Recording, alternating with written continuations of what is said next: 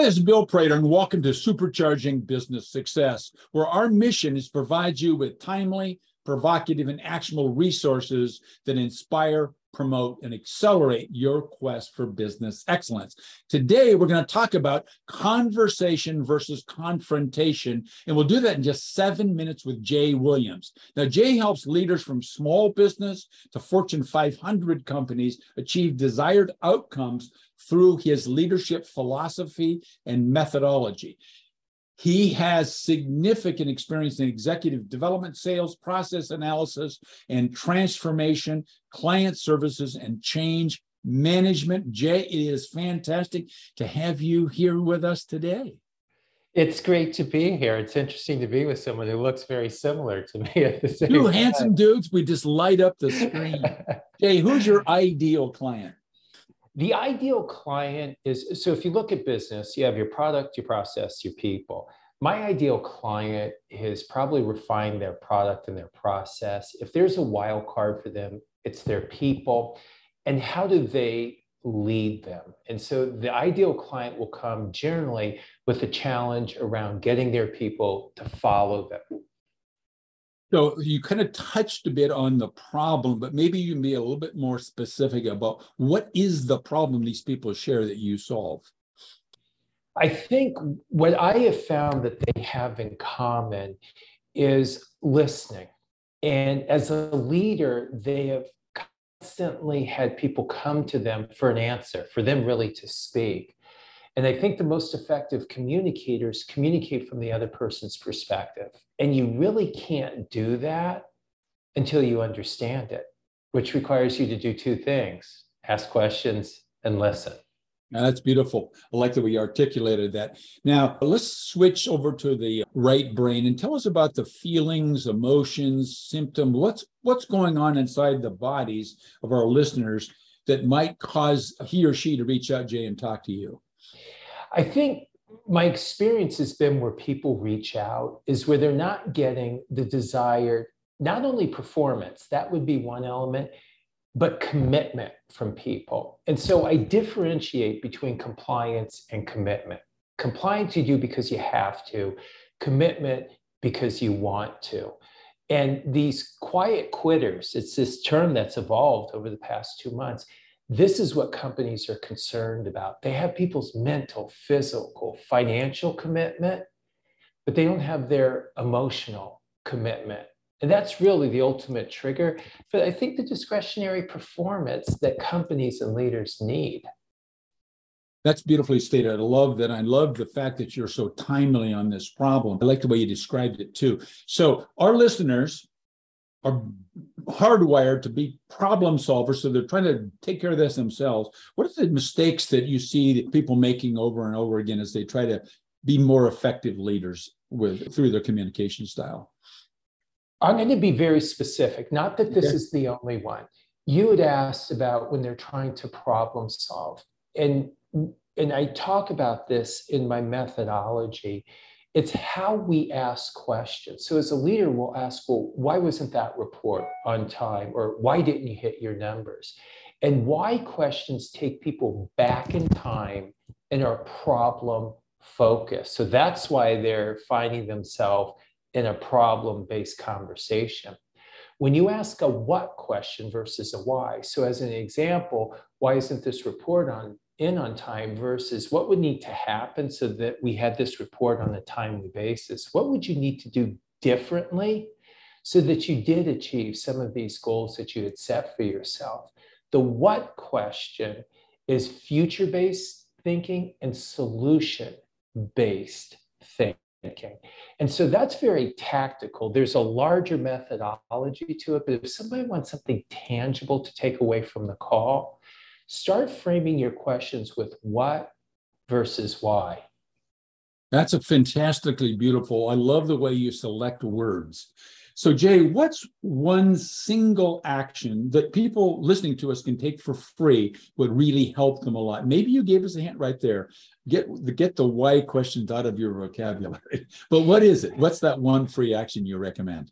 Well, I think you answered it. It's it, and it's it's guided towards first listening. I think as as leaders today, there's a great deal of pressure to have the answer. And the reality of the leader today, which by the way might be modified in two months or two years, but just for today, is how do we function confidently in an environment where we may not have the answers? And so I would invite you to start to feel comfortable with not having the answer and even feeling more comfortable that the person that you're talking to may have the answer. And I think mentally it puts you in a different state. It puts you at ease. But it takes you from feeling as though you have to give answers to you have to get answers. And instead of speaking, you start to listen. So that would be the one piece is Beautiful. asking questions to understand versus speaking. Beautiful. So I know, but our listeners do not know that you've got a fantastic free gift. In fact, maybe even multiple gifts. Where would they go on your website to get their hands on whatever gift it is that you'd like to offer up, Jay? Well, here's what I would offer to you complimentary instead of free is if you go to the website, there's actually an assessment on there. And I want to tell you where my skill sets start and stop. I did not write it, but I did have an organizational psychologist after she read my second book and asked her to write questions that would give leaders insight and identify for them where there may be an opportunity for them to enhance their influence. And so if they go to the website, which is just simply jwilliamsco.com, you can click anywhere there and click on the assessment and you'll get that complimentary. The other thing is that there's a Q&A tab and I would love to invite people to send in their questions. And much like you, I try to answer those questions within 60 to 90 seconds and it is a video response. Oh, that's beautiful. I love that. In fact, I call that I call that laser coaching. So you're like giving that away. That's fantastic. I'm gonna write that down. I like it. Laser yeah. coaching, yeah. Laser coaching. Or you can even say video laser coaching. Hey Jay, look, true confessions. I told you I'd ask you seven questions in seven minutes, but I only thought of six. So what question were you thinking Bill should be asking me? And so what's and then what's the answer to that unasked question? I I love that you asked this, and this is something that's based on a scenario that I'm facing today. And if you're a leader or you're an entrepreneur and you're, you're hearing this, I think you'll be able to relate to it. Is that we have people that are not meeting the agreements that we have in place as it relates to their performance. Yet we're tasked with the labor market that doesn't allow us to allow this person to be successful somewhere else or fire them and then bring in someone else. And so the question that's really evolved is if, if I can't afford to let this person go because of the impact it'll have and I can't replace them, when do I fire someone? And so here's the question that you may not have asked, but I get asked. If you're talking about taking all these precautions to avoid that, when do you fire someone?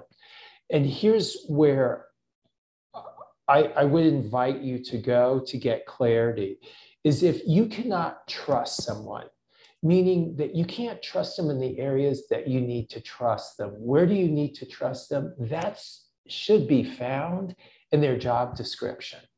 And so, whether it's based on their intent or their integrity, their capabilities, their results, these will be the areas that you need to trust them. If you can't, it's time to allow them to be successful somewhere else. If that person now, ideally, we hire people who have our values. In the event we do, don't, the next scenario is if you don't have them, we at least support them. If people won't support them, here's where I draw a line in the sand. At a minimum, you can't violate them. So when do you fire someone is when you can no longer trust them in the areas you need to trust them. And within a minimum, they will not violate your values.